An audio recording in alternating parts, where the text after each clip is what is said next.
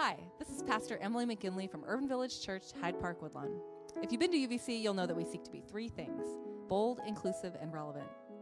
We know that there are countless folks across the country and out there in podcast land like yourself, seeking a message that will bring insight, hope, encouragement, and joy as we do this thing called faith. Please consider making a financial gift to help us with this work of inspiring, equipping, and sending out agents of gospel life and inclusive love. Just go to www.urbanvillagechurch.org forward slash give. Thanks for listening, and God bless. Our scripture passage this morning, um, before uh, Jarrell comes up to preach, comes from Romans chapter 7, verses 9 through 25. Listen for what God is saying to you. I used to be alive without the law, but when the commandment came, sin sprang to life and I died. So the commandment that was intended to give life brought death. Sin seized the opportunity through the commandment, deceived me, and killed me. So the law itself is holy, and the commandment is holy, righteous, and good. So, did something good bring death to me? Absolutely not. But sin caused my death through something good so that sin would be exposed as sin. That way, sin would become even more thoroughly sinful through the commandment. We know that the law is spiritual, but I'm made of flesh and blood, and I'm sold as a slave to sin. I don't know what I'm doing because I don't do what I want to do. Instead, I do the thing that I hate. But if I'm doing the thing that I don't want to do, I'm agreeing that the law is right. But now I'm not the, now I'm not the one doing it anymore. Instead, it's the sin that lives in me. I know that good doesn't I know that good doesn't live in me, that is in my body. The desire to do good is inside of me, but I, I can't do it. I don't do the good that I want to do, but I do the evil that I don't want to do, if you follow. But I do the very thing that I don't want to do. Then I'm not doing, not, I'm not the one doing it anymore. Instead, it is sin that lives in me that is doing it. So, I find that as a rule, when I want to do what is good, evil is right there with me. I gladly agree with the law on the inside, but I see a different law at work in my body. It wages a war against the law of my mind and takes me prisoner with the law of sin that is in my body. I'm a miserable human being. Who will deliver me from this dead corpse? Thank God through Jesus Christ our Lord. So then I'm a slave to God's law in my mind, but I'm a slave to sin's law in my body. May God add a blessing to the understanding and living out of this scripture. And as he comes up, I'm just going to do a quick introduction. Some of you have, have met or encountered Jarrell Wilson um, in different spaces at Urban Village or maybe uh, social, social media spaces. Um, but uh, Jarrell is our, our, our freshly minted uh, former uh, church planting resident um, who spent most of his time at, um, at our Andersonville location, but has recently relocated um, here to Woodlawn and is beginning PhD studies um, here at Chicago Theological Seminary. So we're grateful to um, not only have him share a word this morning with us, but hopefully see him around more in the future. Let's welcome Jarrell.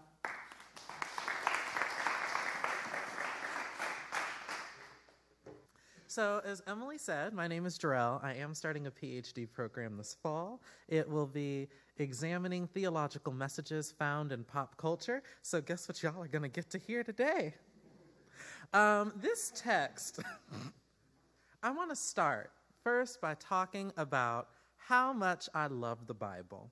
I love the Bible. And I have to remind myself that I love the Bible when we read passages like this, because sometimes we read a passage and we think, why do we read this book? So I love the Bible. After looking at this, we can kind of see what Paul is getting at. I am a person that is trying to do my best and is hard as I try, as much effort as I put into being the best human being I can possibly be, I keep falling short. Paul points to sin and personifies it and says it's the sin that lives in me that is doing these wrong things.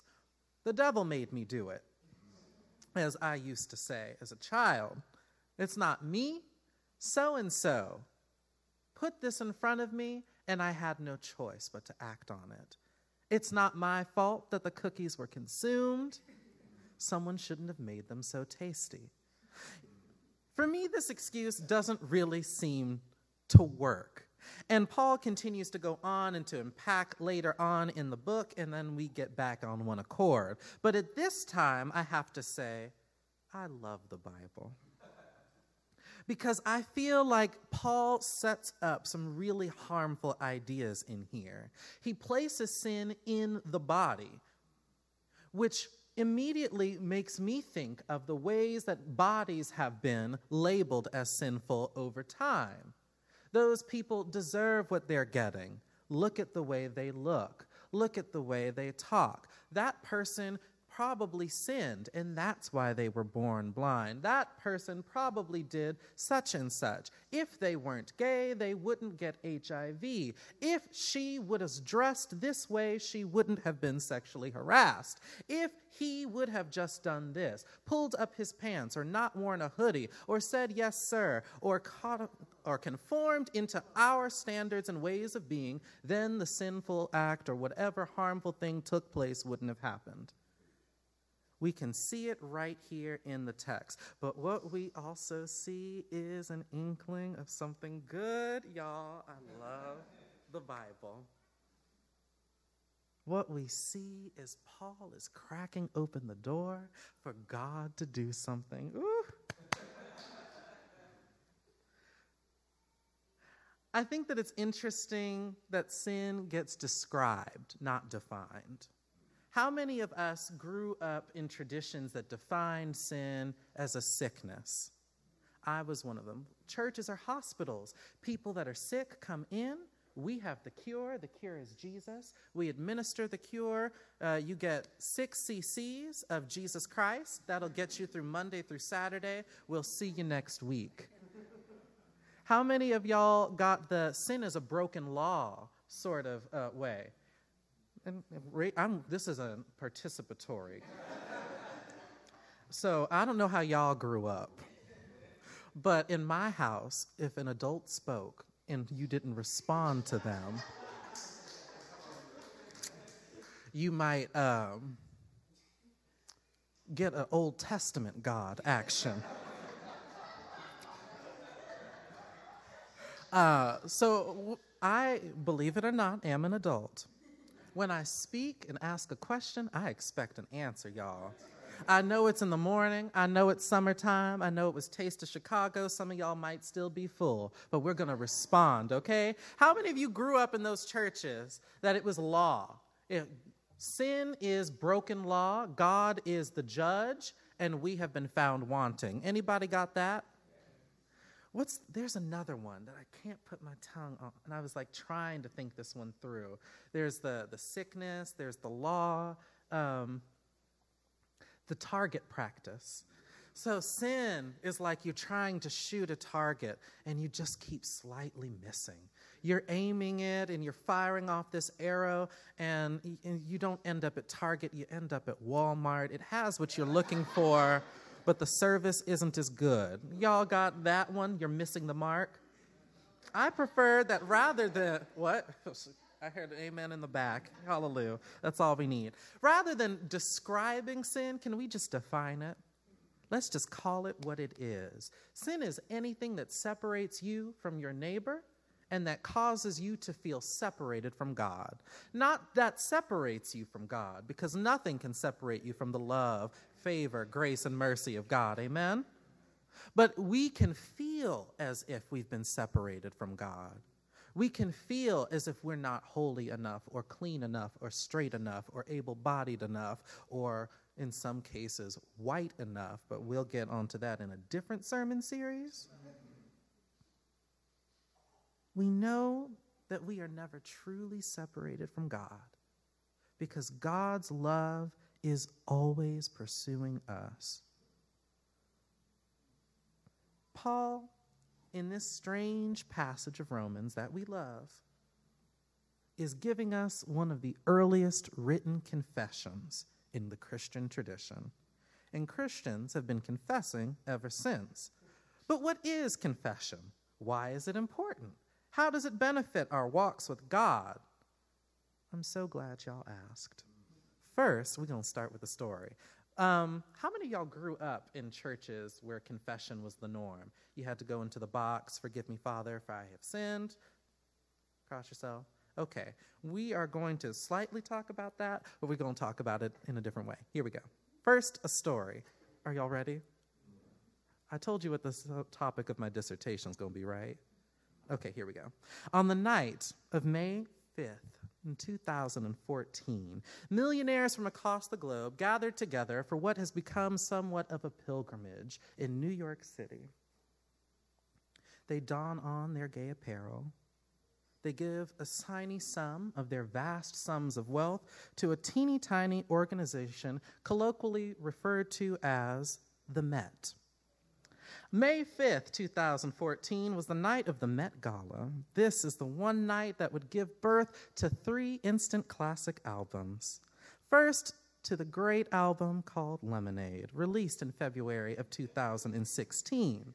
Then it gave birth to an album called A Seat at the Table, released in September of 2016. And lastly, it gave birth to an album called 444 released in June of 2017 on the last day of Pride, in which the artist's mother came out. But we're going to talk about that in a different sermon series.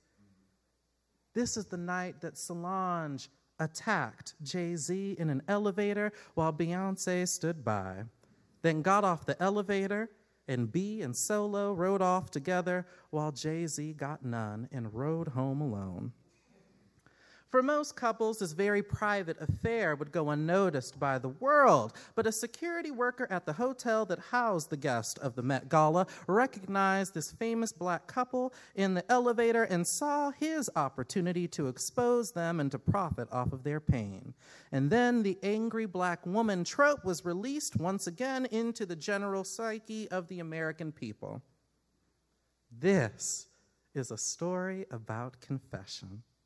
It is truly providential that 444 was released just as we were getting ready to start our sermon series on confession, and just before I was invited to preach to y'all today. on its face, uh, wait, okay, I'll need to rewind. How many of y'all listen to Jay Z? Oh, thank God. I took a guess. I was like, I'm at HP Dub. These people are down. Hopefully, they'll be riding with me for this sermon. Uh, um, oh, are we on? Can I move this? Oh, thank God. So I got excited. I'm like, thank God. Jay Z has done this for the culture, and I get to talk about it in the house of the Lord with the people of God. Can we say amen? This album, we all know. Have y'all listened to it yet? Y'all ain't got Tidal subscriptions? Okay, she's in Germany. She got an excuse. Tidal ain't over there. Y'all, the album also talks about the need to support black businesses.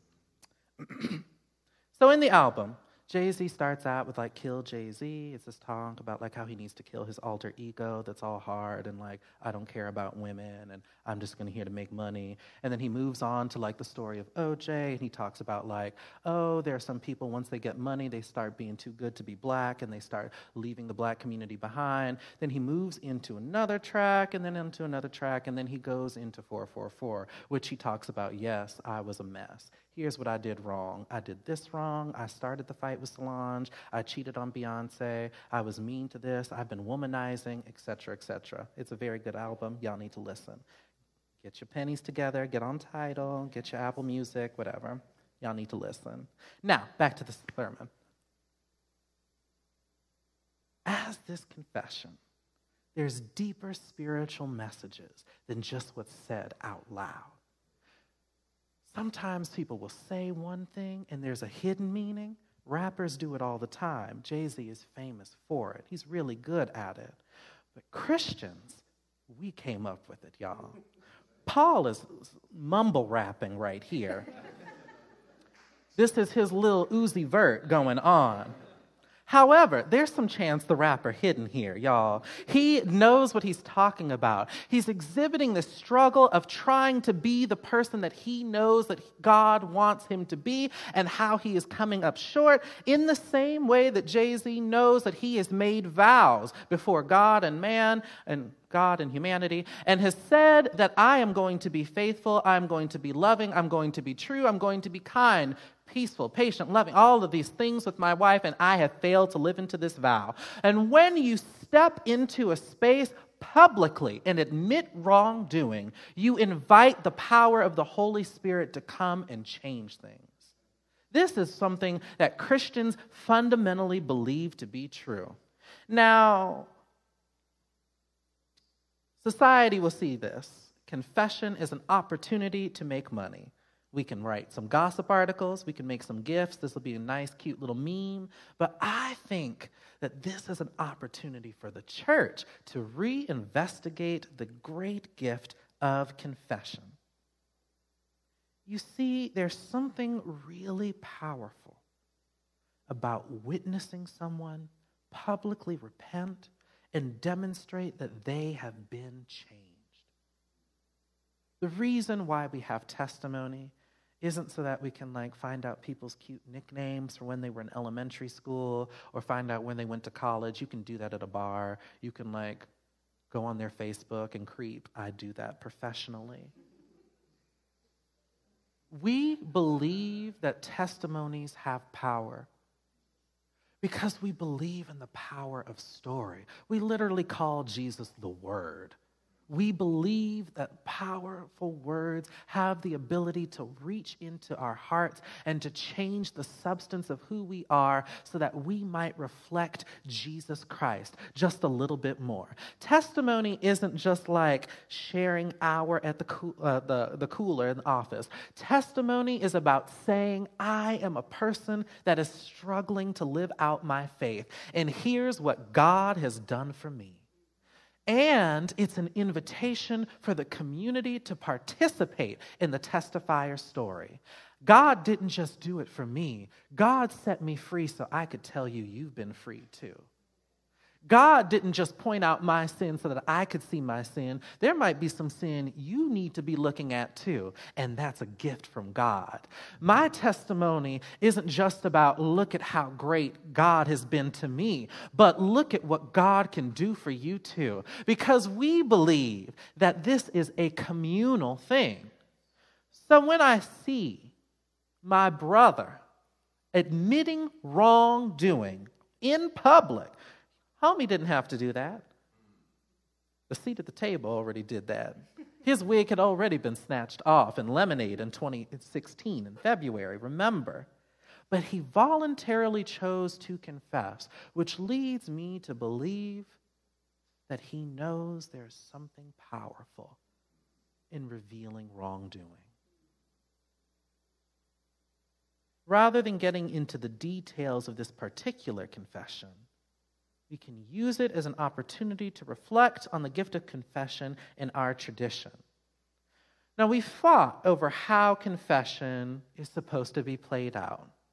In some traditions, confession plays out um, in strange boxes made of wood. And you get into this box made of wood, a person who acts on God's behalf sits on the other side, and you tell this person your sin and at the end of it, they tell you that your sins have been forgiven. You do something, end of story. Other communities take confession in a more communal direction. Communities like the ELCA, like the PCUSA, the United Methodist Church, the Episcopal Church, um, we believe, they believe, that confession is something that everyone needs to do together. So we say, God, we confess that we have not loved you with our whole hearts. We have abandoned your ways. We have neglected the poor. We have not met the needs of the needy, etc., etc. We confess it all together. Typically, it's read off of a screen or out of a book. And then somebody will stand up, typically a priest or pastor, a minister in some way, shape, or form, and will say, Hear this good news. While we were yet still sinners, Christ died for us. This proves God's love toward us. In the name of Jesus Christ, we are a forgiven people. Glory to God. Amen. And some people go even smaller, a communal confession. You need an accountability partner. How many y'all had accountability partners? Yes, evangelicals, raise, raise. and so you go out, and you go to your coffee house or your Starbucks or whatever it is, or you go meet your accountability partner and you say, I've been really struggling with this, blah, blah, blah, blah, blah. And your accountability partner will say, Well, what are you doing to right this wrong? How are you presenting this to God in your prayer life? What is the scripture telling you? Etc., etc. You see, there's different ways that confession plays out, but all Christians do it in some way, shape, or form because we know that there's something powerful about it. We know that in, in admitting wrongdoing, we can be set free to do what's right.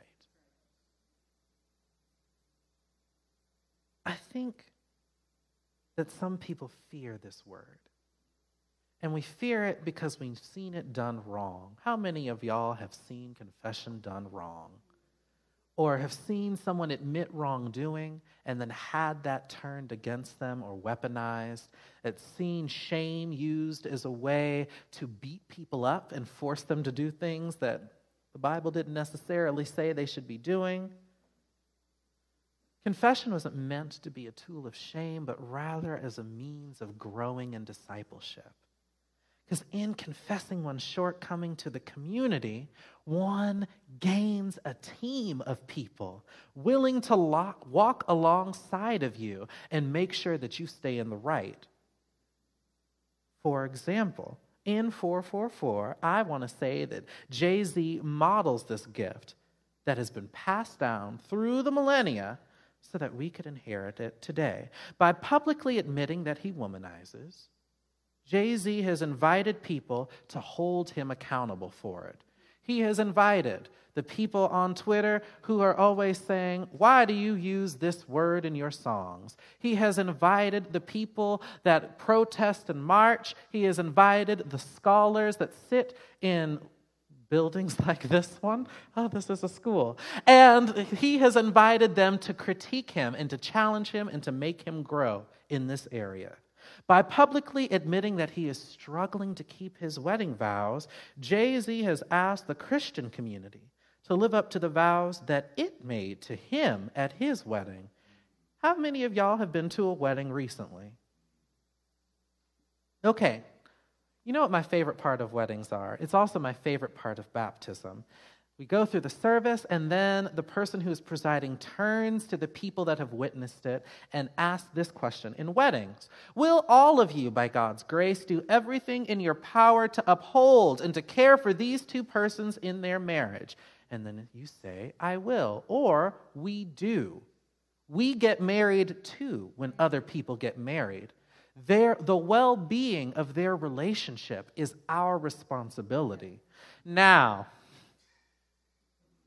I have seen some people take this responsibility a little too seriously.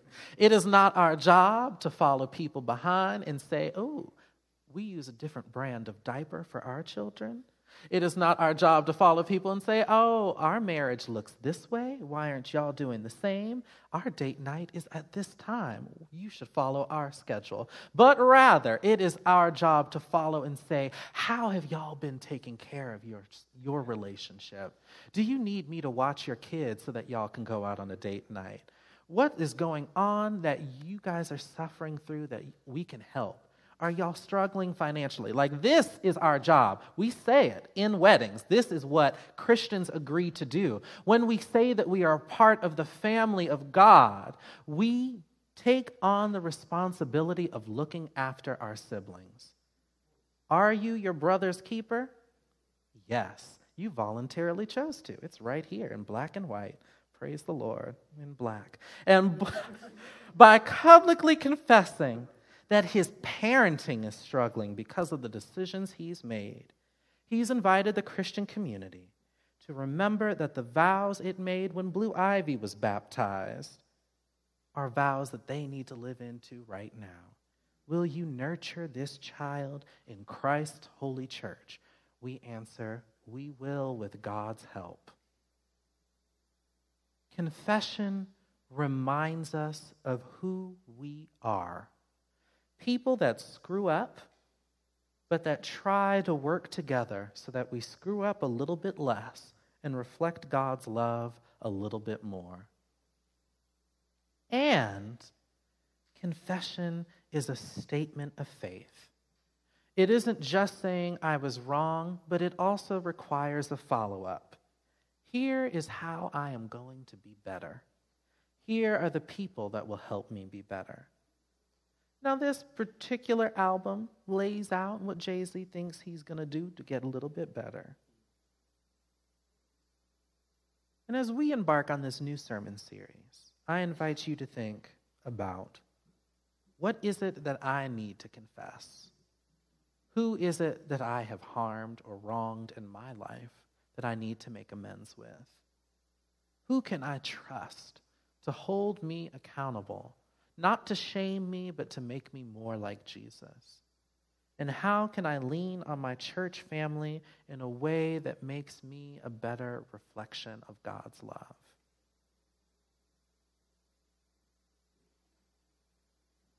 This is God's word for us today. Amen and amen. Let us pray. God, we give you thanks for this gift of confession.